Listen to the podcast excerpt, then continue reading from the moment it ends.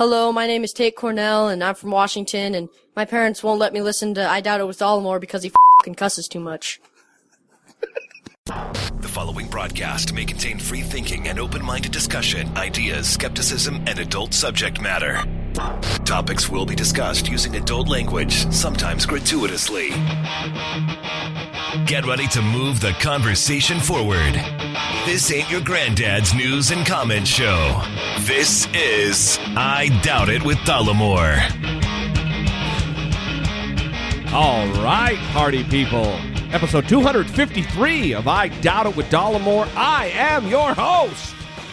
Once again, Jesse Dollamore. And sitting gracefully yet defiantly across from me, the lovely, talented, and scholarly co host of mine, Brittany Page. Jesse D. Brittany P. Oh, Jesse D. what, what is happening? Well, it's late.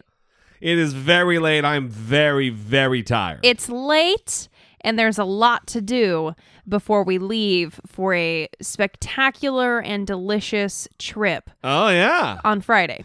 It is nice that when Brittany Page and I go on on on little mini cations, is that a thing? Uh, sure. Uh we don't travel to see the sights. We travel to taste the tastes. Would that be accurate? To taste the foods, yes, the snacks. We were given we were gifted tickets A beautiful gift. from someone who works for an airline. Yes. So we are planning, here's the weird thing. We are planning to go to Nashville, Tennessee this weekend. Yep. yes. And uh, That was live, everybody. That was, of course, that, that's that was done right now. I got to witness it. I know you're jealous.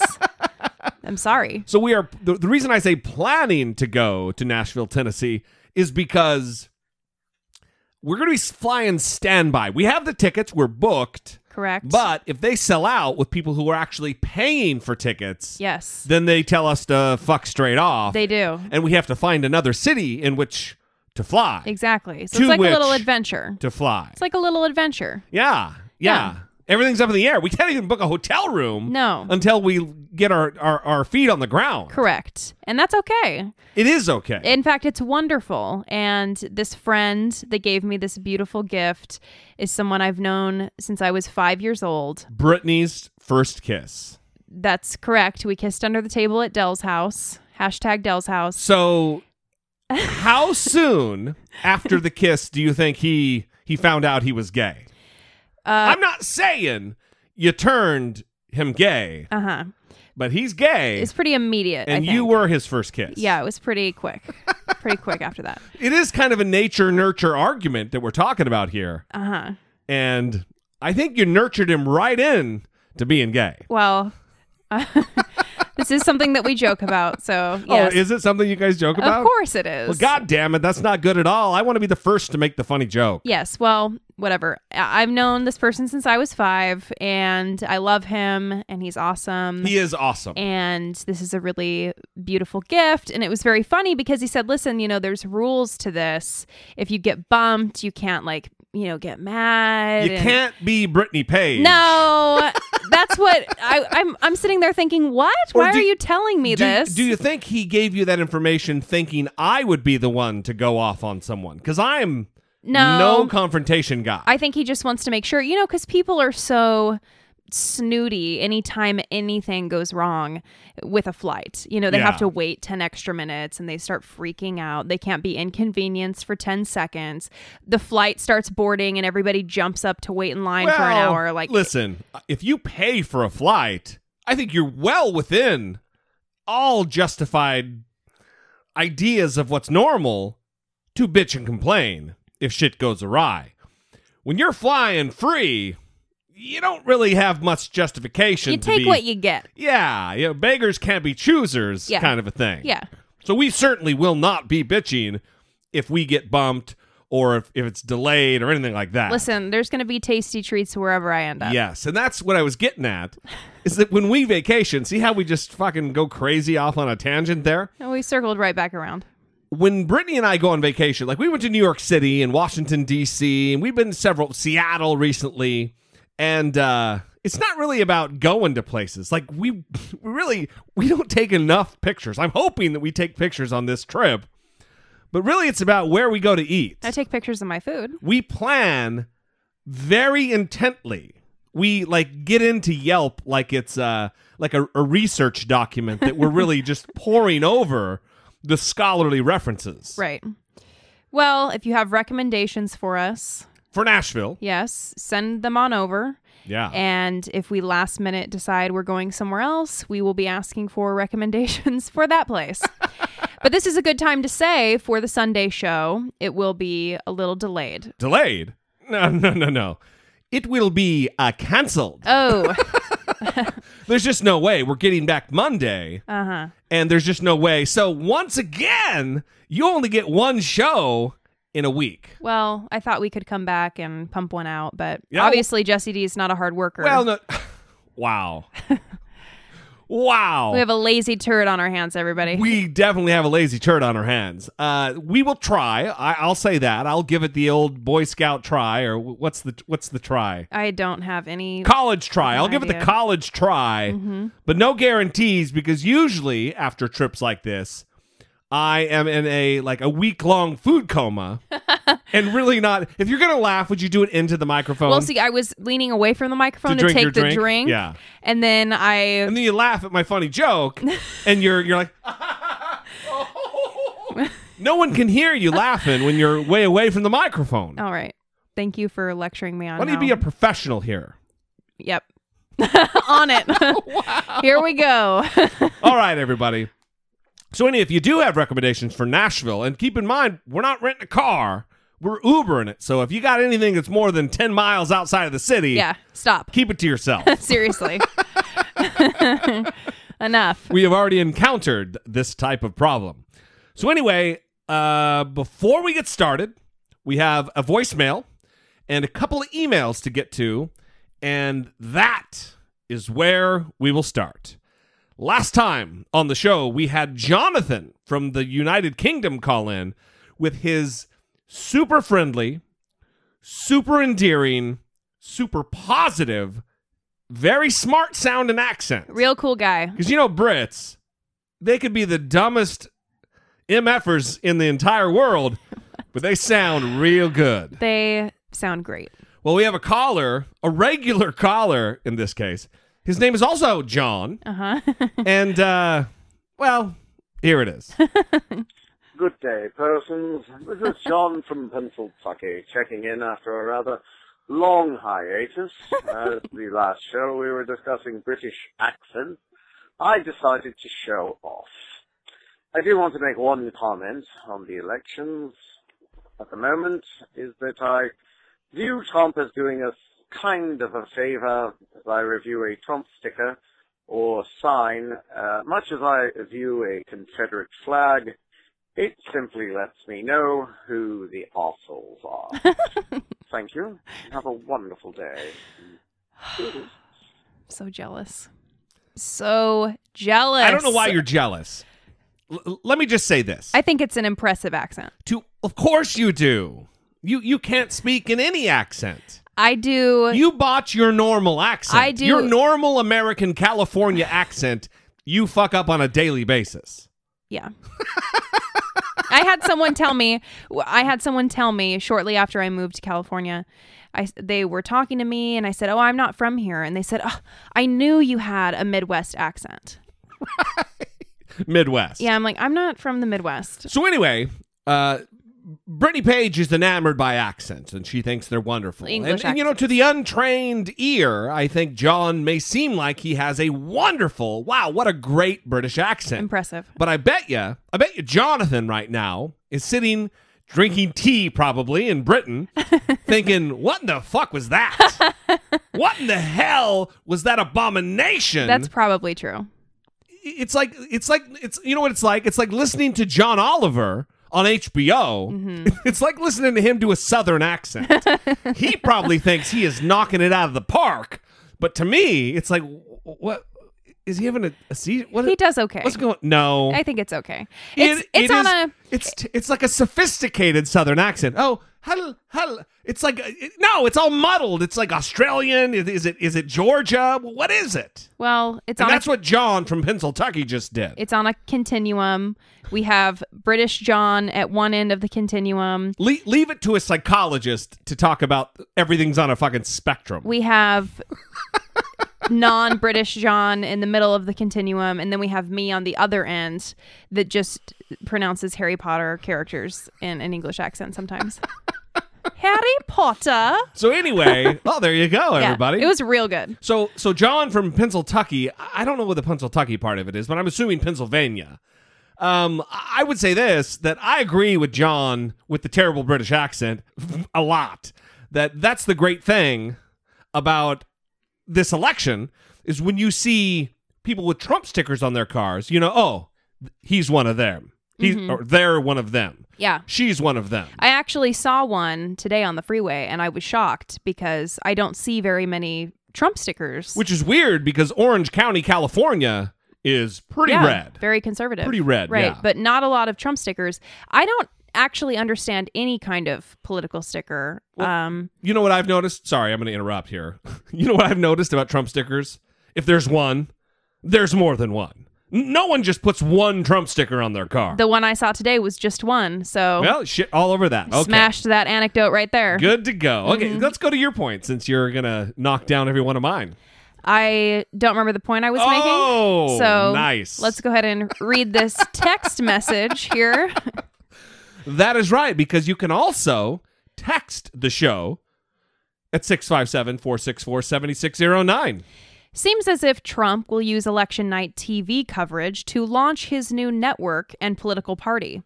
This will be his last opportunity to have a TV audience of this size.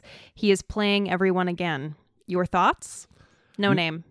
I think it's an LA number though. Is that a 310 area code? Yes. Yeah, I think that's I think that's an LA area code. Uh, By think I mean I know. It's a it's it's an LA area code. Riveting. I, I think that they're trying to piggyback off my prediction, and we're gonna get to it. I'm not gonna get into it right now because we've got clips, we got a whole bunch of stuff to get to to talk about it. Um, but yeah, But he did roll out some initial yeah, laying the groundwork Yeah. type stuff. So there will be, just so you know, audience, a little bit, just a little bit of tooting of my own horn. a little later, though. Okay. We're, we're not going to do it now. So we have another text message from One more text message. Will from Rhode Island. Can you shed some light on the VP candidates? Your thoughts, especially that idiot Pence, whom tried to create a law for funerals for abortions. The world needs to know how stupid he is. Also, I love the videos when you rip that deceitful Tomi Lahren. Those videos are great. we will also get to Tomi Lahren today, which is odd because as much as I really do getting her ass on YouTube, she's not a. Why'd you make the face? Oh, because like getting her ass. Um, she's not really a topic on this show. I don't think we've spent probably. Have we even spent a half hour on her over the course of 250 plus episodes? I don't think she's a topic on mini shows. Yeah, I mean she's she's not somebody I focus on, uh, despite popular opinion on YouTube. Yeah. So let's talk about let's talk about that the the VP candidates, which isn't necessarily important. Although during the Bush administration, we had a a, a draconian, insanely powerful vice president. That's not normal. Normally, it's a guy who is like Joe Biden and doesn't really do anything, Or tell Tim Kaine. jokes, and get made fun of. Right? Uh, or Tim Kaine, Or Tim Kaine. who seems to be similar to Joe Biden in many ways. Look, listen, I like Tim Kaine. I, I think Tim Kaine is a level-headed, and then we'll get to the the the demon spawn Christian maniac, Mike Pence. I think Tim Kaine is a is a stand-up guy. I think he's uh he's genuinely empathetic and loving and caring individual. He went to seminary, not that that really matters. But you know, he he has a he has a passion for people. I really believe that. And I think it's he's more about people than he is his presentation. as evidenced by the vice presidential debate, which he came across kind of odd because he was out of his element and they wanted him to be in attack mode. And that's that's not his jam. He's Yeah. he's a good guy, I think. Yeah, well, I do want to say just really quickly, you said that the vice presidents don't really matter. Well, we have very old presidential candidates as uh, well. I, mean normally. Hillary Clinton Yeah. just turned 69 today. Today, yeah. Yeah, or happy birthday. yesterday as it were. And then Donald Trump is, of course, the healthiest man alive, but he's 70 years old. Strong like bull. Yeah. I do want to say, in comparing Tim Kaine and Mike Pence, for those who didn't watch the vice presidential debate, and no, we did not do a bonus episode on that because it wasn't very, You know why we didn't? um, Nobody cares. it wasn't very uh, important or useful. anyway, my favorite question was the religious question, and I think it was at the end. It was the second to last It question. was, yeah. And I was really eager for this question because Mike Pence is kind of a religious nutter. They're both deeply religious men. And Tim Kaine is very religious, like you just said. And um, they were asked, tell us a time when you had to reconcile your personal religious faith with public policy. when they conflicted.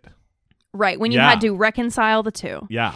And Tim Kaine gave an awesome answer about the death penalty. He has been against the death penalty his whole life because of his faith. As well he should be. And he talked about being the governor of Virginia and that he said, Listen, I'm against the death penalty, but if I get into this office, I'm going to uphold that because that is what the people in my state want. That's the law. and so he went through with some deaths. Yeah. And that was difficult for him, but he did it because he said he made the promise to the people. Well, he understands that. And here's the deal. Listen, uh, there's a lot that could be said and criticized about Democrats, of course, about Republicans, but both parties have some things to be criticized. And I didn't used to think this that the Democratic Party was the party of the rule of law. The, the, the Democratic Party was the party that respected the Constitution and our system of government. But that's the way it is now. And I don't know how long it's been that way. But for Tim Kaine to go against his better judgment, his logical judgment, because the death penalty is horrid, and not for any feel good, bleeding heart liberal kind of way, but because you don't want the government having the kind of power to decide who gets to live and who gets to die. But for Tim Kaine, a Democrat, to say, yeah, you know what? I understand that it's the rule of law and we live in a nation of laws. All the things that the Republicans try to act like they stand for, he lived it. He proved it. And then when Mike Pence was asked the question, didn't he give some bullshit answer? He started talking about his personal feelings about abortion and he never had to reconcile anything because he just wants to push his religious views onto other people. So it was very strange the way that Mike Pence answered the question after having just heard Tim Kaine and his awesome response. And that for me was the the difference that I needed to see between the two candidates. Well, the other thing, and we're kind of going far afield here from actually answering the question, although we are given a little substance on who these two men are. Uh, Mike Pence is a guy who pushed for the Religious Freedom Restoration Act in his state and only backed away from his deeply held religious convictions after there were corporate and financial and economic ramifications that were headed his way in Indiana, where companies were like, if you do this, we're out, dude. We're out of here. And he decided, oh, well, it's for the best interest of the state, blah, blah, blah. He bullshitted his way out of it. Mike Pence is the kind of guy that would like to roll back the clock on LGBT rights. Mike Pence is the kind of guy who absolutely wants to roll back the clock on abortion rights. He is a religious nutter butter who is only matched in his nutter buttery by Donald Trump. He's only matched in his danger to be working in the executive office in D.C. by Donald Trump. And I've heard it said, and I think it's an arguable point, that he might be more dangerous than Donald Trump. Because Donald Trump's kind of a goof who just flies by the seat of his pants and doesn't really have any ideology. Mike Pence does. Mike Pence is a true blue believer that Jesus, he has the bat phone to Jesus, kind of like George W. Bush did. And that's that's a scary thing. So I hope that we answered the question and didn't obfuscate. Needless to say, okay, here's the answer Mike Pence bad, Tim Kaine good. Well, let's just edit everything else out and just leave it there. Perfect. Support for I Doubt It with Dollamore comes from generous, engaged, intelligent, and good looking listeners like yourself by way of Patreon. You can contribute per episode as much or as little as you'd like, comforted by the knowledge that you're within your budget and helping move the conversation forward one podcast at a time. If you too would like to become a supporter, please visit patreon.com slash I Doubt It with Dollamore. So we want to take a moment and thank all of our patron supporters, our PayPal supporters, Our patron supporters? our Patreon supporters. No, no, you already said it. Thank you, patron supporters. Well, we call them patrons, Patreon supporters. I'm just being a dick. Listen, everyone knows what I'm talking Calm about. down. Okay. So we want to thank you guys. And we also want to thank those of you who shop on Amazon.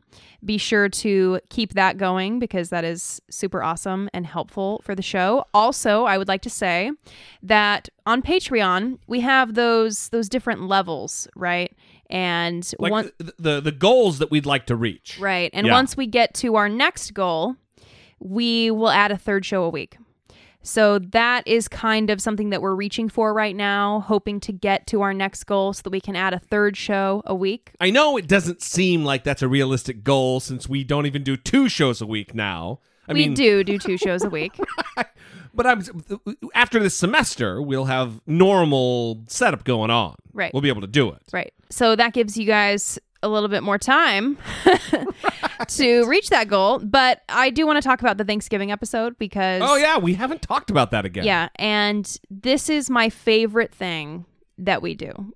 And I am so excited to hear from people. And we haven't gotten any submissions because we haven't been talking about it. Right. And uh, what we need to do actually is go back and get the two Thanksgiving episodes from the previous years and post those on the Facebook page and Yes. the Twitter page. Yes. So that you guys can listen to them and get a feel for what we're looking for for that episode. Because I have cried both years. Uh, uh, listen, I'm the one who edits the goddamn thing together, and it's. I'm a crier anyway. It's it's not a, a stretch for me to cry about stuff, but wow, they Yeah. are Powerful. very powerful. And that's not to say that you can't write in with something funny or You don't write in. You- Yeah. you call in. call in with something funny, right? You can call in with whatever you're thankful for, make it whatever message you want. Um, but we want it to be heartfelt. And I think everyone gets a lot out of this episode. So we are accepting submissions now. It is so, a fan favorite. yeah, start sending them in. Yeah. In fact, here it is. If you'd like to submit um, a voicemail or a voice memo, it's like it always is 657 464 7609. Please start submitting now because I've got to put this thing together and it can be a bear. Also, email a voice memo from your smartphone to I doubt it at dollamore.com. Thanks, you guys. We love you and appreciate you so much.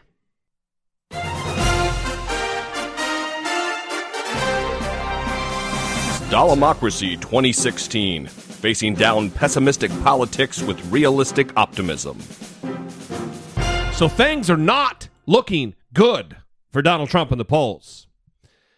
Despite this, despite all of the polling data that's out there, the many independent polls, the independent sources, they're all kind of coming to the same idea about things.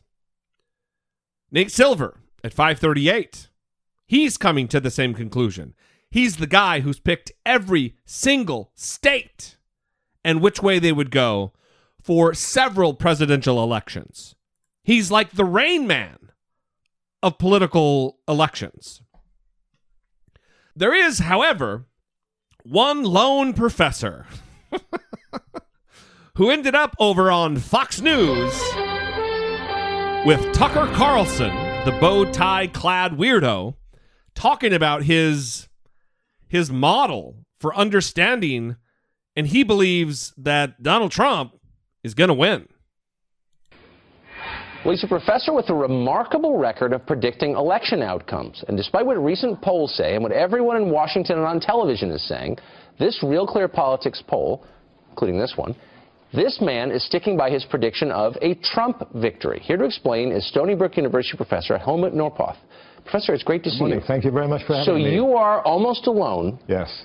among academics predicting a Trump win, not because you're coming out for Trump, but because you have a model that you believe leads to the conclusion he's going to win. Tell Mm-hmm. us about this model. How have you arrived at this conclusion? Well, there are two things. Okay, the model is called the primary model, so I take into account primary elections, real elections, how the candidates are performing, and uh, I can track primaries for about 100 years since 1912. So it's quite a quite a set of elections. Yes. And it usually turns out that the candidate who does better in his party's primaries or her party primaries beats the other guy who does less well. And so in this election, the primaries that I'm relying on, it's only New Hampshire and South Carolina. Yes. Donald Trump came out on top, better than Hillary Clinton in the Democratic race.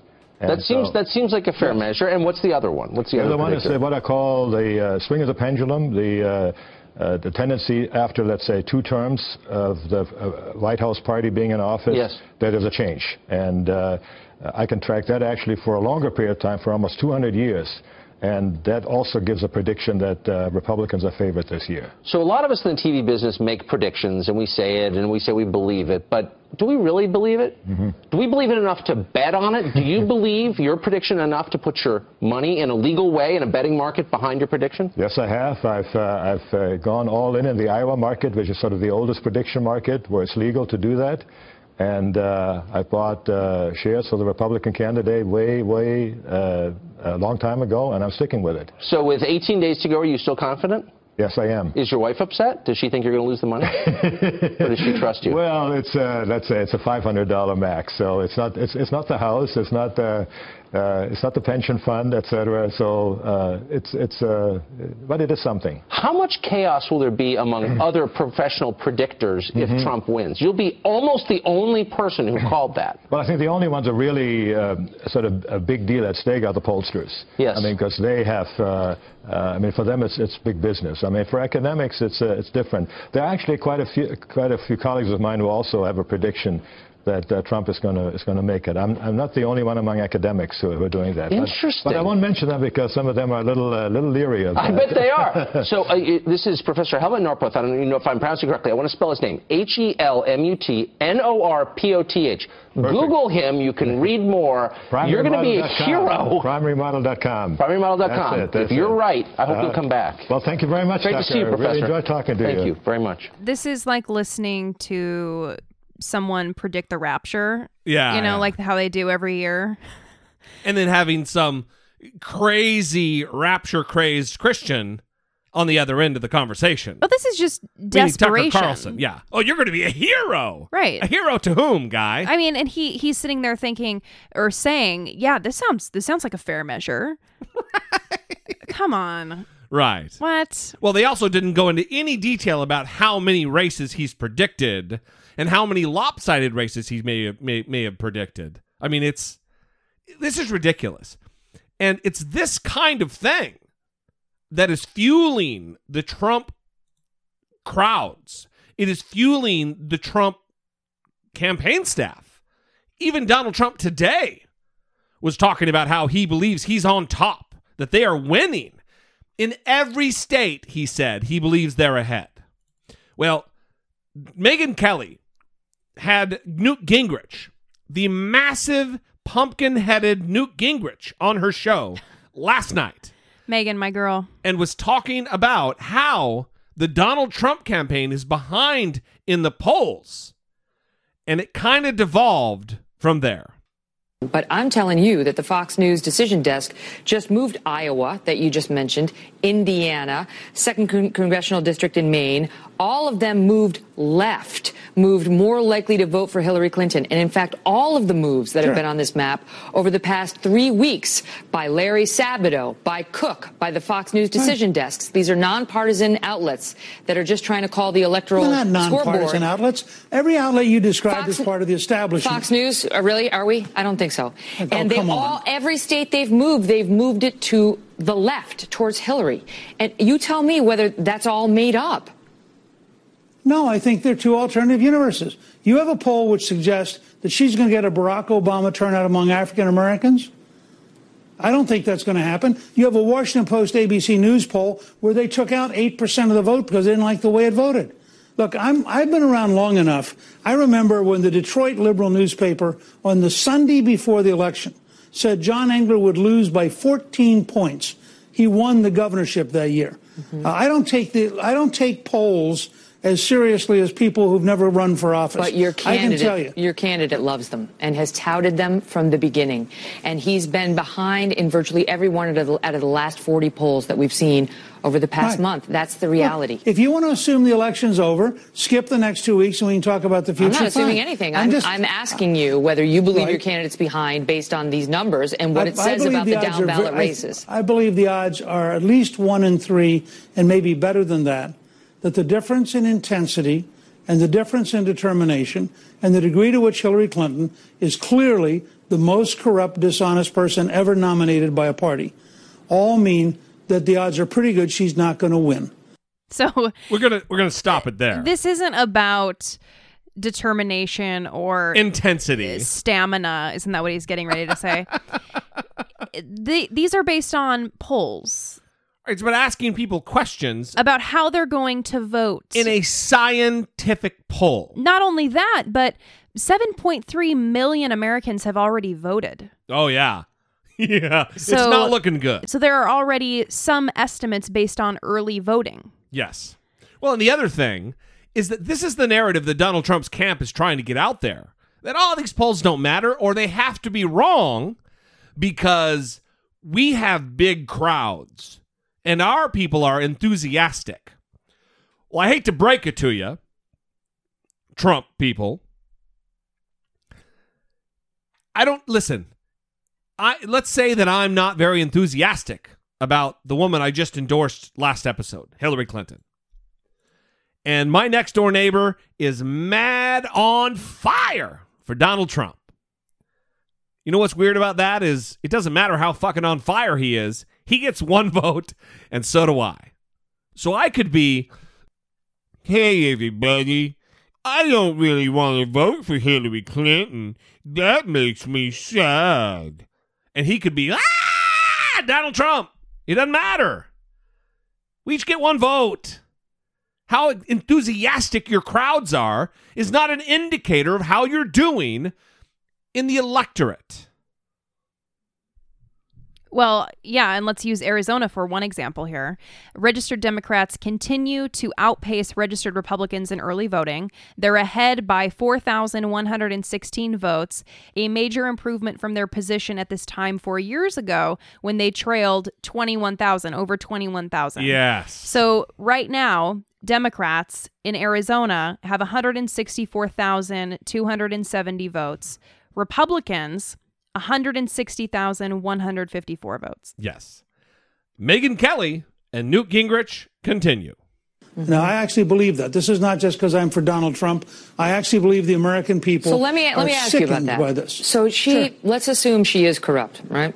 She was just as corrupt three weeks ago and three months ago, and she she would have been corrupt and collapsing physically on September 11th of this year, and her poll numbers tanked. But then you know what happened? He had a rough first debate. He took the bait on Alicia Machado. He stayed in that trap for a week. The Access Hollywood tape came out, which was not produced by Hillary Clinton. That was Trump on That camera talking Megyn, about grabbing heard, women. Look, I just heard you go through this with with with, with uh, Governor Pence. I get it. I know where you're coming from. But let me point out something to you. Sure. The three major networks spent 23 minutes attacking Donald Trump that night and 57 seconds on Hillary Clinton's secret speeches? You don't think this is a scale of bias worthy of Pravda and Izvestia? First of all, why does that matter? Why is he trying to surreptitiously pivot to bias? We're talking about how well Donald Trump is doing in the polls. You're claiming he's doing well. Why would you even need to pivot to bias? If he's doing well, he's doing well despite the bias. But instead, you're making excuses for how well he's not doing, or more accurately, how poorly he is doing. I mean, you want to know why Donald Trump's had a rough If time? Trump is At a sexual predator, that is he's not a sexual predator. Okay, you that's can't your say opinion. That. I'm you not could taking not a position defend on that it. statement. I- I'm- now, I am I'm not sick taking and tired of on it. people like you using language that's inflammatory that's not true. Excuse me, Mr. Donald, Speaker. Donald So she said, if Donald Trump is a sexual predator, And then was going to have a statement. and he lost it, she was saying if, if he is. That was the question she asked. because the allegations suggest that it's possible he is. So Well, if you go off his own words, he is. If he has done the things that he claims to have done, then he is a sexual predator. Donald you have Trump no idea whether it's true or not. What we know is that Neither- there are at neither least. do you. That's right, and I'm not taking a position on, on it. Unlike yes, you, are. When you use the words, you took a position. So what I think I it's very is unfair of you to do that, Megyn. Incorrect. I think that is exactly the bias people are upset by. I think that your defensiveness on this may speak volumes, sir. what I said is suggest if to you- no, no, no. Let me make my point, and then I'll give you the floor. What right. I said is if. Trump is a sexual If. predator, then it's a big story. And what we saw on that tape was Trump himself saying that he likes to grab women by the genitals and kiss them against their will.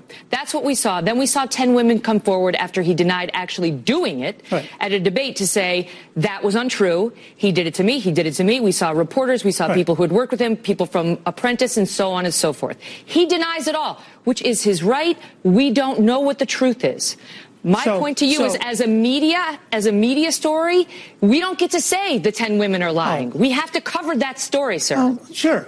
Okay, so so it's worth 23 minutes of the three networks to cover that story, and Hillary Clinton in a secret speech in Brazil to a bank that pays her 225,000, saying her dream is an open border where 600 million people could come to America. That's not worth covering. That is I worth mean, you want to go back and through the did. tapes of your show recently? You are fascinated with sex, and you don't care about public policy.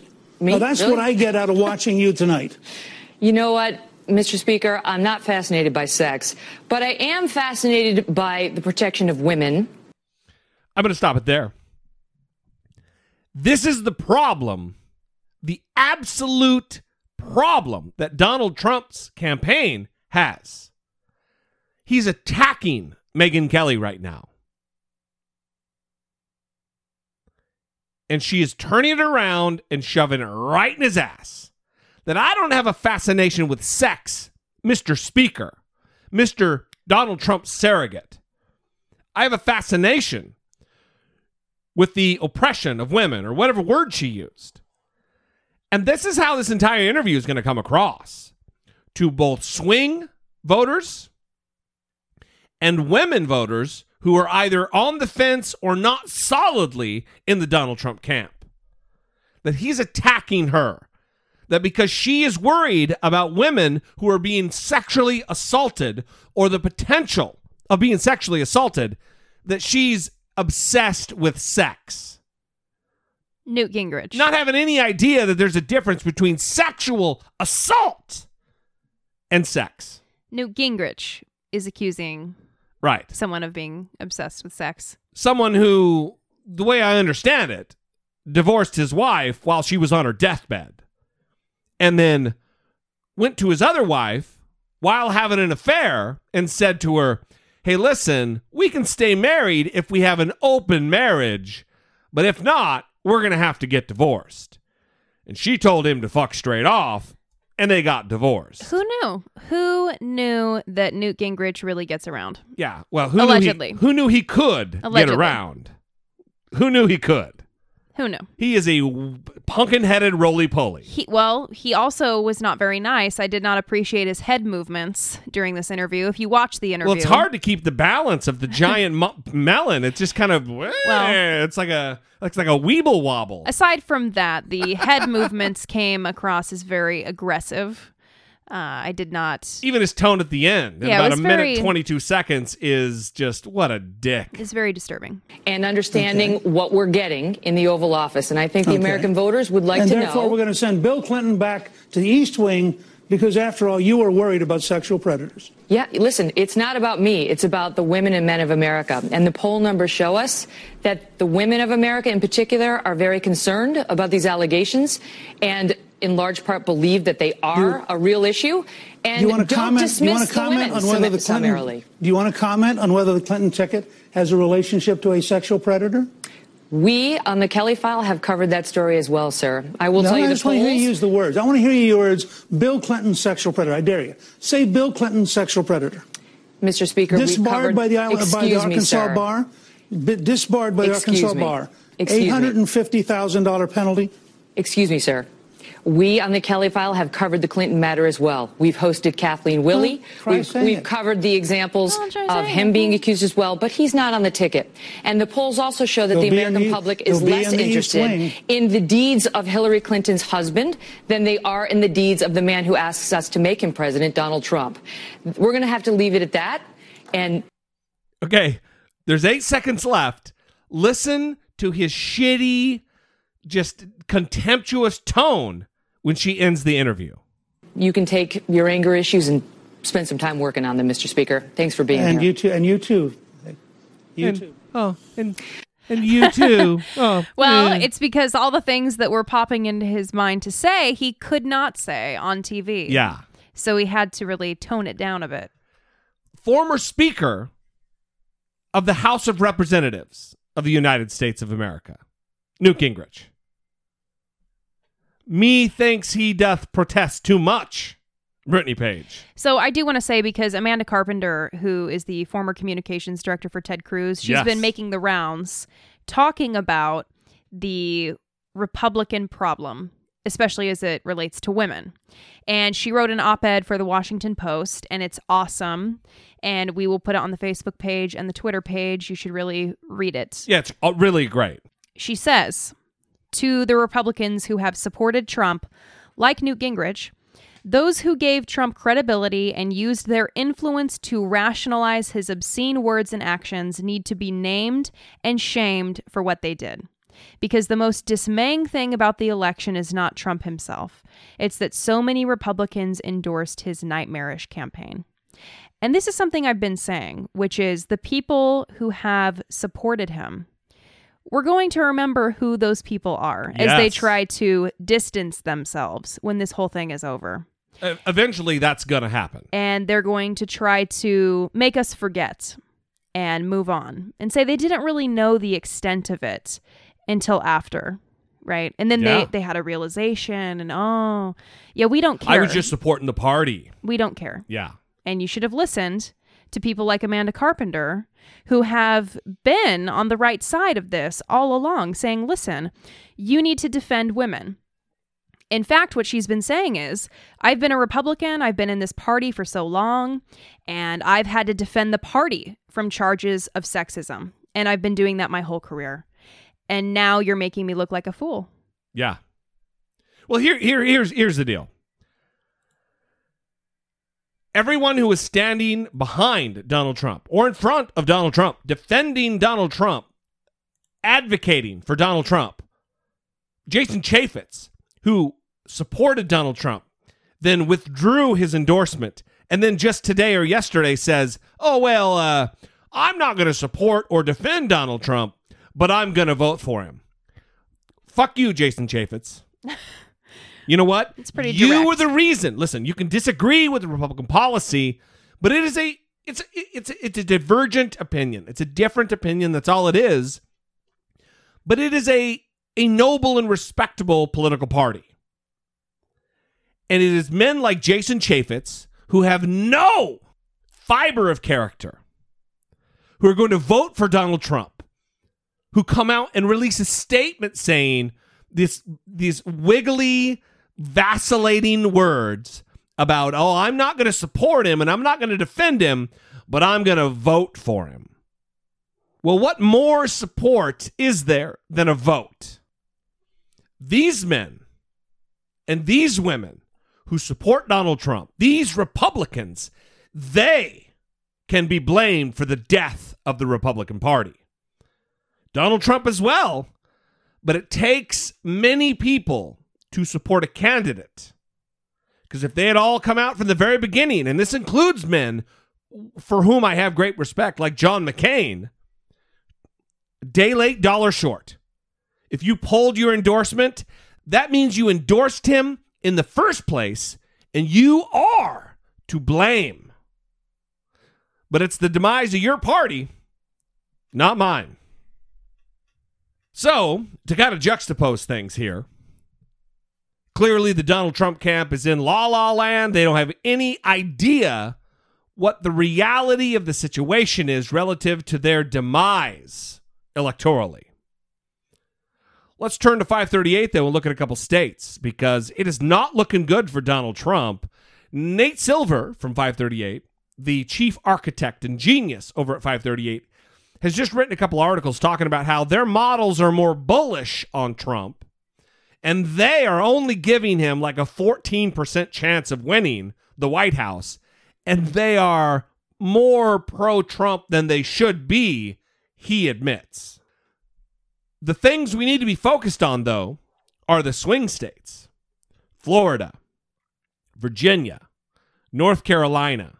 Now there's new swing states in play like Arizona, Iowa, Ohio. Some people are saying that Texas is now in play for Hillary Clinton, which is ridiculous. If Hillary Clinton wins Texas, that is an embarrassment for Donald Trump. Well, I know that uh, polls have been showing them as very close in Texas, Yeah. but 538's proje- projection still has Donald Trump with an 82% chance of winning Texas. sure. sure. But when it comes to Arizona, Hillary Clinton has a 57.3 chance of winning Arizona as it stands right now, and that's 11 electoral votes. Right. And then you have Florida, and she has a 71.4 chance of winning right now. You have Virginia, she has a 93% chance of winning. Yeah. That's 13 electoral votes. In North Carolina, 538 has her with a 68.8% Wow, almost- chance of winning. Almost 70%. right? That's 15 electoral votes. And then you have Iowa, which is Not a lot. light blue, right? Yeah. Which means it's leaning Democratic. And Hillary Clinton has a 53.6% chance of winning Iowa, and that's six electoral votes. Yeah. So listen, Donald Trump's doomed. he he's doomed. And the fact that they won't admit it, it's very curious to me. So when Donald Trump is setting up this entire narrative that he believes they're ahead in every state, all it says to me is that he's setting up the case for him to say at the very end when he loses, you see, the fix was in. We knew we were going to win. All of our data said we were going to win, and now we lost. That means it was fixed. So he's setting up this entire narrative for his Trump TV and to embolden that audience to subscribe to his new network that he's going to start with Steve Bannon and possibly Roger Ailes. Well, it's interesting because Hillary Clinton, who is leading and is projected to win, is not going out on the campaign trail saying, Yep, uh, we're good, everybody. We're Yeah. going to be winning this thing. No. No, she's still saying, Listen, Donald Trump could win this. You need to get out there and vote. Well, it's the same thing Van Jones has been saying for a year. And it's interesting that Donald Trump isn't trying to encourage that in his own supporters, right? Saying, listen, no, Hillary Clinton could win. You guys don't want Hillary Clinton to win. what are you doing? Right. Right? Yeah. And, and you'd think that he would be really milking that fear, but Well, it's like not. when you it's like when you go into a debate and you you you try to downplay your performance. So if you overperform, people think you did spectacularly. He's not doing that electorally. He's acting as though it's in the bag. Yeah. which is not what you should do. You should be doing it like Hillary Clinton is doing it to maintain the excitement or the fear, the trepidation that your side might not win to to make sure that everybody knows every single vote counts. And listen, it might not count here in California, but it counts where you live, assuming you live in a place where it counts. Is uh, David Duke going to be joining the Trump TV clan? I don't know. Are they calling it the Trump TV clan? But is this the time? Should I should I to should I should I should I I I guess so.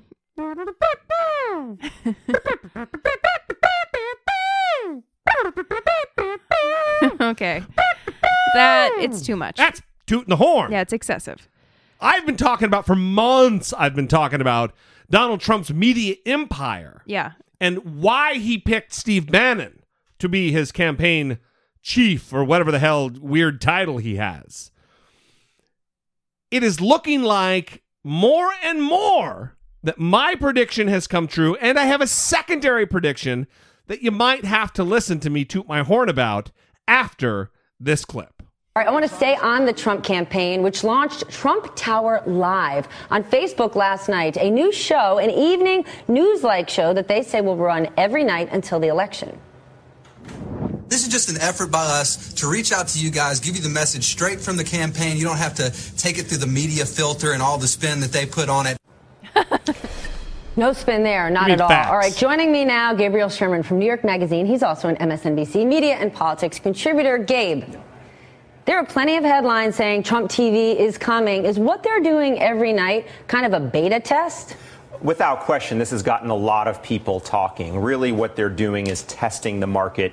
Uh, as you and I were just talking, Jared Kushner, Donald Trump's son in law, has been speaking to Wall Street bankers. There have been very preliminary conversations, but the idea is to say, how do they monetize this audience? So people I talk to inside the campaign say they have a list of 25 million proprietary names that could be the foundation of a future Trump TV. These are people they could market directly to.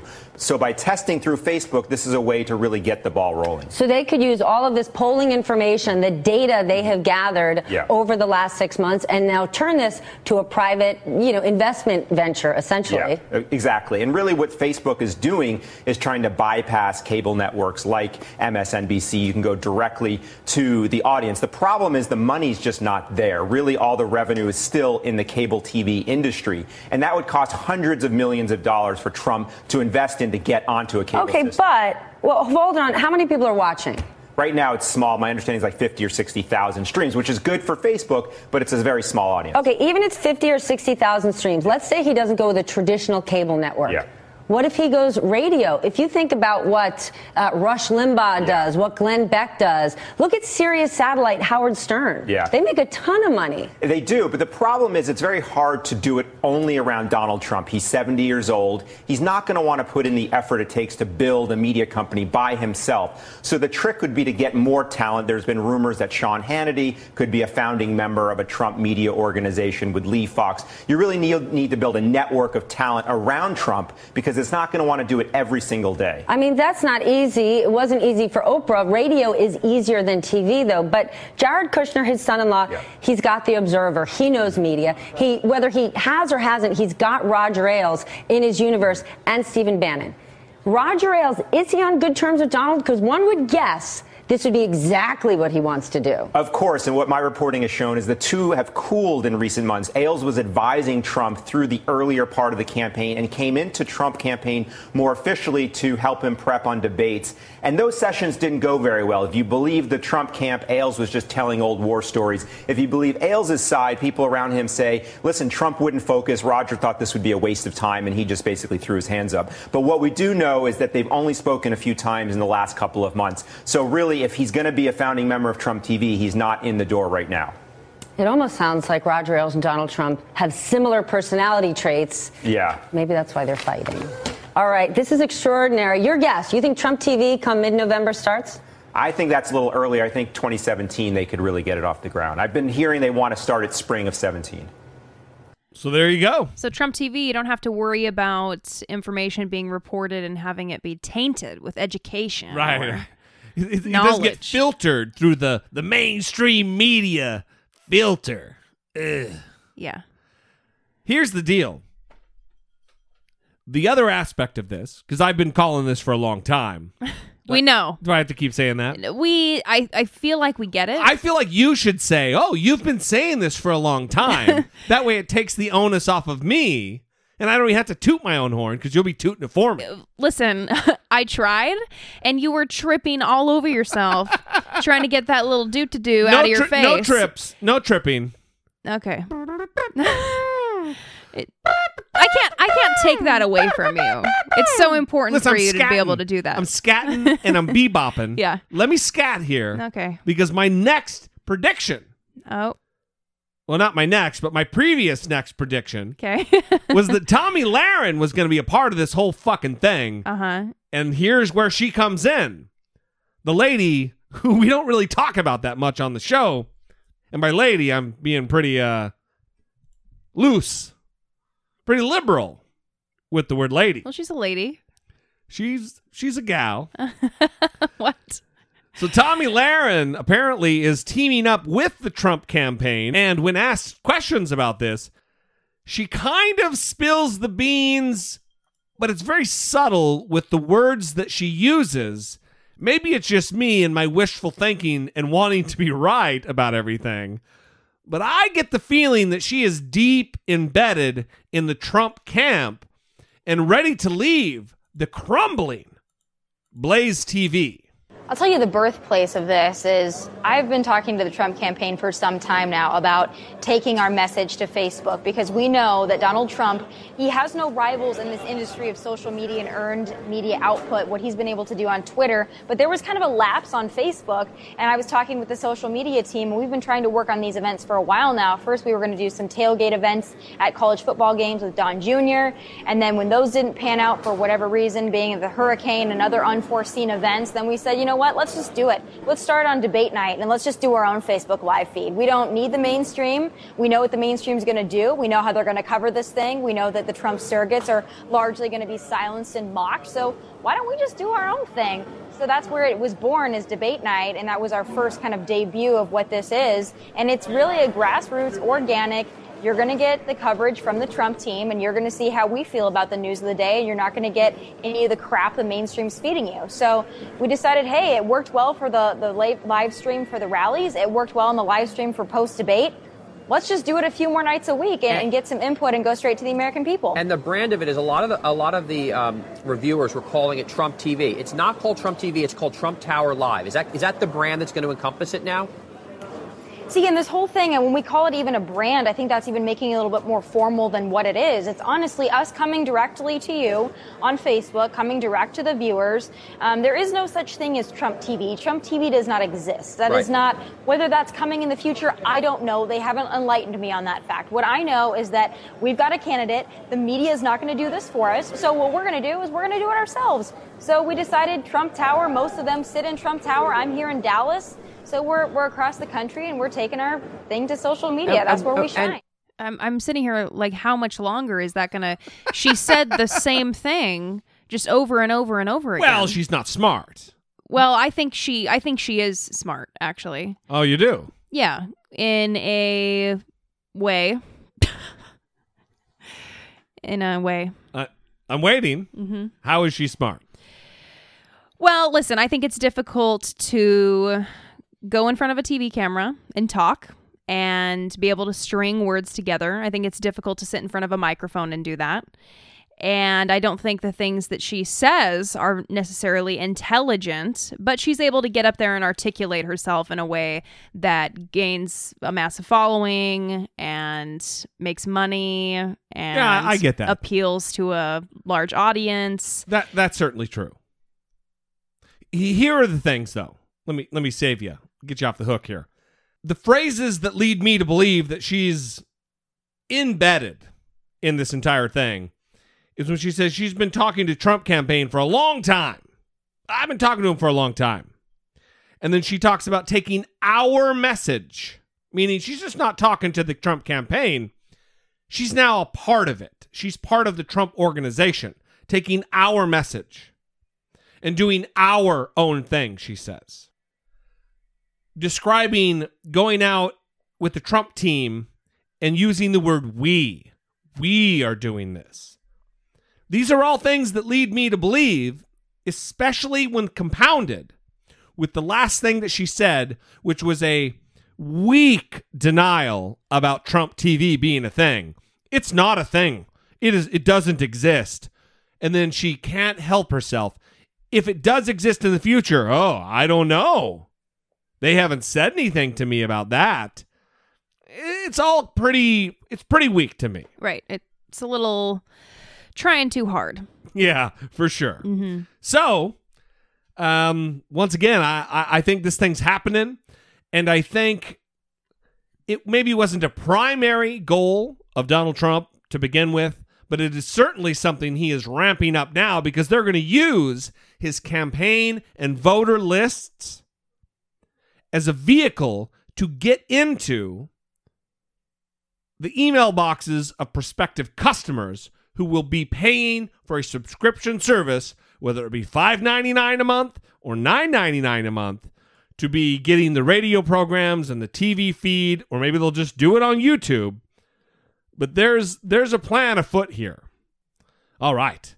Well, let's let's wrap it up, and we're going to keep it in politics. Normally, the taking care of biz segment isn't about politics, but this one is just too good.